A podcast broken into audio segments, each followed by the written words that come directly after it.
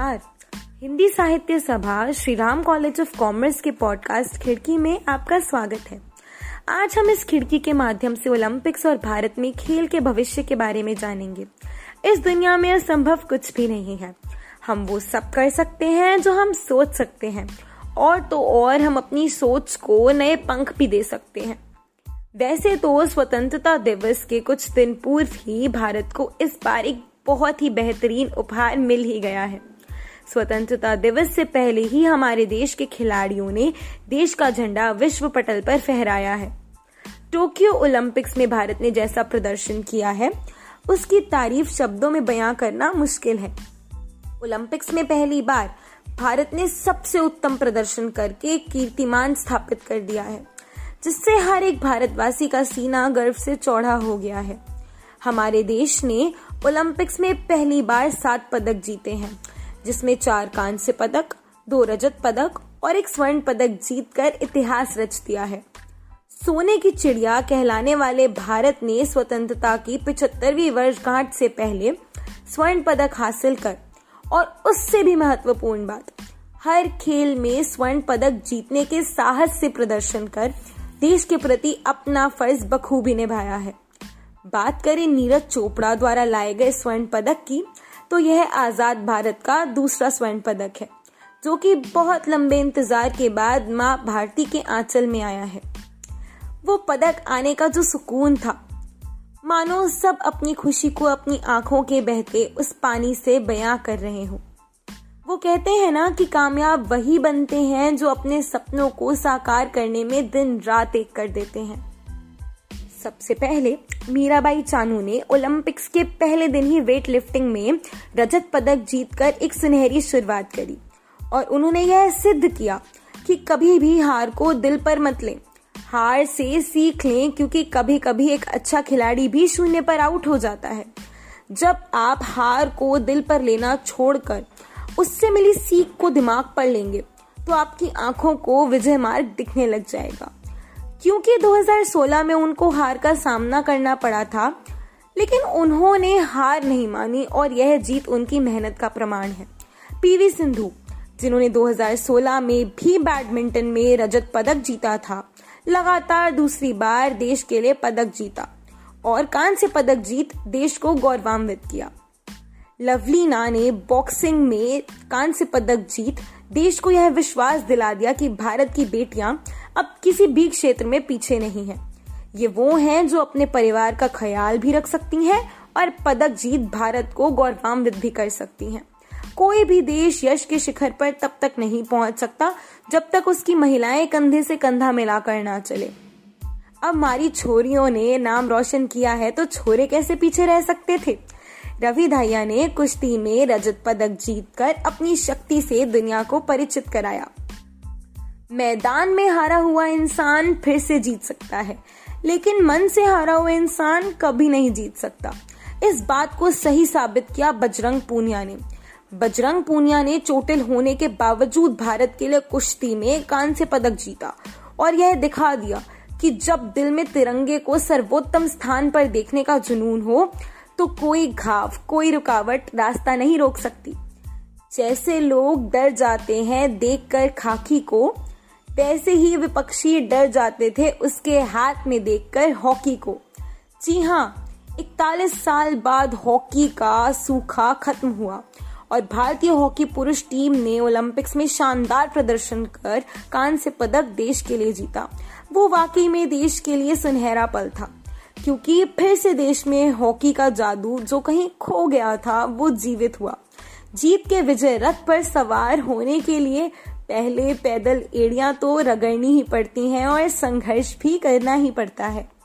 कब तक बोझ संभाला जाए, द्वंद्व कहां तक पाला जाए, तू छीन बच्चों के मुख से क्यों नागों को पाला जाए, दोनों ओर लिखा हो भारत, सिक्का वही उछाला जाए, तू भी है राणा का वंशज, फेंक जहां तक भाला जाए। भाला भाला तो बहुत दूर गया चोपड़ा साहब। जी हाँ, नीरज चोपड़ा ने इतिहास ही रच दिया। जैवलिन थ्रो में स्वर्ण पदक जीत के एक नए भारत का निर्माण किया, दुनिया को एक नए भारत से परिचित कराया, और निश्चित ही ये पूरे भारत के लिए गर्व से पूर्ण और भावुक पल था। जब हमारे खिलाड़ी तिरंगा लेकर मैदान में स्वर्ण पदक के साथ चक्कर लगाते हैं तो इससे आनंद का पल और कोई हो ही नहीं सकता। खैर, ओलंपिक्स ने देश की एकता का प्रमाण बखूबी दे दिया। अब बारी है देश की, हमारे देशवासियों की इस प्रतिभा को और निखारने की। जितना कौशल भारत के युवाओं में है शायद ही किसी भी देश में होगा, और सबसे ज्यादा तो खेल कौशल में। यहाँ तो हर घर में ना जाने कितने ही नए खेल जन्म लेते हैं, और खो खो और गिल्ली डंडा जैसे खेल सबके बचपन की मीठी यादों का खूबसूरत पन्ना है। कई जीत बाकी है, कई हार बाकी है, अभी तो जिंदगी का सार बाकी है। यहाँ से चले हैं नई मंजिल के लिए, यह तो एक पन्ना था, अभी तो पूरी किताब बाकी है। हमारे बहुत खिलाड़ी इस बार सेमीफाइनल्स तक पहुंचे, जो अपने आप में ही बहुत बड़ी बात है। जैसे अदिति अशोक का गोल्फ में चौथे स्थान पर करना, कमलप्रीत कौर का उम्दा प्रदर्शन और महिला हॉकी टीम का जाबाज हौसला। तो क्या हुआ अगर पदक इनकी मेहनत को सराह ना सका? हमें नाज है इन पर, नाज है इनकी मेहनत पर, और सलाम है इनके जज्बे को। असफलता से सफलता का सृजन कीजिए। निराशा और असफलता सफलता के दो निश्चित आधार स्तंभ हैं। वो कहते हैं ना, खोकर पाने का मजा ही कुछ और है, रोकर मुस्कुराने का मजा ही कुछ और है। हार तो जिंदगी का हिस्सा है मेरे दोस्त, हार कर जीत जाने का मजा ही कुछ और है। यह प्रयास मांगता है, इसमें छोटे शामिल हैं, असफलताओं का अनुभव होता है, लेकिन सफलता के लिए कभी भी कोई राह आसान नहीं होती। जहाँ हमारे देश के अधिकतम खिलाड़ी गरीब परिवारों से ताल्लुकात रखते हैं, गांव कस्बों से आते हैं, जहाँ दो वक्त खाने का बंदोबस्त करने के लिए खेलना शुरू करना पड़ता है, और जब वह मेडल लाकर देश की शान बढ़ाते हैं तो हम उन्हें सच्चे दिल से सलाम करते हैं। लंबी गाड़ियाँ, महंगी कोचिंग, हाथ में मिनरल वाटर की बोतल, प्रोटीन शेक, नए जूते और एसी वाले कमरों का तो पता नहीं, लेकिन हाँ, हजारों करोड़ों के इनाम से ऊपर है इनका खेल और इनकी देशभक्ति। मानना पड़ेगा, तरक्की रुपये पैसों से तो आकी ही नहीं जा सकती, वह आकी जा सकती है तो हमारी मेहनत से, हमारे जुनून से, हमारी लगन से। लेकिन ऐसे प्रतिभाशाली देश में होते हुए भी यदि हम आज के वर्तमान समय में देखें तो यूएस, चाइना और बाकी देशों के मुकाबले हमारे देश में आज भी कम मेडल आते हैं, तो हमें यह सोचने पर मजबूर कर देते हैं कि गलती कहाँ पर हो रही है भारत देश के द्वारा कि और देश के मुकाबले यहाँ पर कम मेडल आ रहे हैं। भारत अब भी कई देशों से बहुत पीछे है। हालांकि पहले के मुकाबले इस बार बहुत उम्दा प्रदर्शन किया भारत ने, किंतु कामयाबी रुकने का नाम तो नहीं है ना। आपको निरंतर देखना पड़ता है, आपको निरंतर अपनी गलतियों को सुधारना पड़ता है, निरंतर प्रयत्नशील रहना पड़ता है, कार्यशील रहना पड़ता है। भारत में अब भी जितना क्रिकेट का बुखार है वह किसी और खेल का नहीं है। हॉकी भारत का बहुत पुराना खेल है, लेकिन वर्तमान समय में हम जैसे इसे भूल ही चुके हैं। खिलाड़ियों को प्रोत्साहन नहीं मिलता। हाँ, जीतने के बाद तो हर कोई बधाई सौगात दे देता है, पर कभी क्या इनसे वैसे किसी ने पूछने की कोशिश करी है कि इनको क्या फैसिलिटीज़ चाहिए, इनको किस चीज़ की ज़रूरत है, क्या सरकारों ने इसके ऊपर काम किया है? नहीं करा है। जीतने के बाद तो हर कोई फ़ोन कर देता है, लाखों करोड़ों के इनाम दे देता है, अकेडमीज़ बनवाई जाती है, लेकिन ये सब पहले क्यों नहीं होता? आज भी गाँव में अकेडमीज़ नहीं है। बहुत खिलाड़ी वहीं से पीछे हट जाते हैं क्योंकि आगे जाने के उनके साधन नहीं होते। भारत को आज़ाद हुए पचहत्तर वर्ष हो गए हैं। सरकारों को और हमको इस दिशा में कार्य करना होगा जिससे भारत का टैलेंट और उभरे, और जो नई पीढ़ी को साधन ना होने की वजह से पीछे पड़ना पड़ता है उनको वो मौका मिले। स्पोर्ट्स कोटा और वित्त पोषण पर अत्यधिक ध्यान देना होगा, आधारभूत संरचना पर ध्यान देना होगा, ताकि हर कोई नीरज डंडा गाड़ सके, हर मीरा दिखा सके कि देश की बेटी क्या कर सकती है, हर रवि अपनी शक्ति का प्रदर्शन कर सके, हर हर वो खिलाड़ी जो जीतते हैं ओलंपिक्स में या जो पीछे रह जाते हैं दिखा सके कि वो भी काबिलियत रखते हैं कि देश के लिए मेडल जीत सके और देश को गर्व का अनुभव करा सके। उन्हें ये विश्वास दिलाए कि देश का हर एक वासी उनके साथ है, क्योंकि कहते हैं ना, मुट्ठी बंद हो तो लाख की, खुल जाए तो खाक की। उन्हें यह एहसास दिलाइए कि वो भारतीय हैं और भारत को प्रतिनिधित्व कर रहे हैं। उनको धर्म जाति में ना बांटिए कि ये गुज्जर है, ये हिंदू है, ये मुसलमान है। वो भारतीय है, वो भारत को प्रतिनिधित्व कर रहा है ओलंपिक्स में और भारत के लिए मेडल ला रहा है। तो कम से कम इतना तो समझना चाहिए देश के वासियों को कि कम से कम खिलाड़ी को वो धर्म जाति में ना बांटे। ये तो गुज्जर है, ये हिंदू है, ये जाट है और ये हमारे धर्म के लिए मेडल लाया है, वो भारत के लिए मेडल लाया है। इस बात को समझना होगा देशवासियों को। भारत कोई भूमि का टुकड़ा नहीं है, यह जीता जागता महापुरुष है।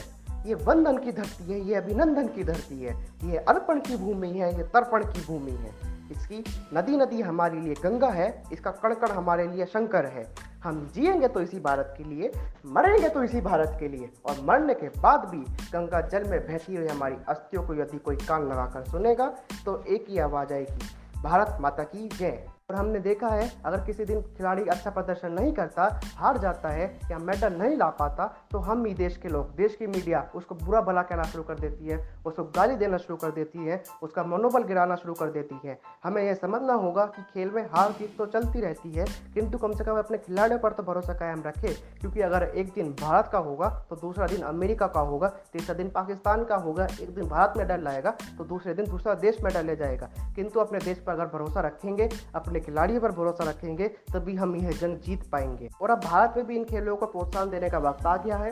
बहुत नजरअंदाज कर दिया हम लोगों ने इन खेलों को, बहुत जी लिया क्रिकेट में। अब इन खेलों को भी प्रोत्साहन देना पड़ेगा, इन खिलाड़ियों को भी वो रिसोर्सेज देने पड़ेंगे, वो साधन देने पड़ेंगे जो बाकी खिलाड़ियों को मिलते हैं। वो मोटिवेशन देना पड़ेगा, इनके साथ खड़ा होना पड़ेगा, इनको विश्वास में लाना पड़ेगा। देश इनके साथ है आप लोग के लिए, क्योंकि राह संघर्ष की जो चलता है वही संसार को बदलता है। जिसने रातों से जंग जीती है, सूर्य बनकर वही निकलता है। एक बार फिर हम सभी खिलाड़ियों को दिल की गहराई से पूरी सभा की तरफ से बहुत बहुत बधाई देते हैं और यह कामना करते हैं कि वो आने वाले समय में देश का नाम और गौरव करेंगे, देश का नाम और ऊँचा करेंगे और हम उनके भविष्य के मंगल कामना करते हैं। तब तक के लिए धन्यवाद।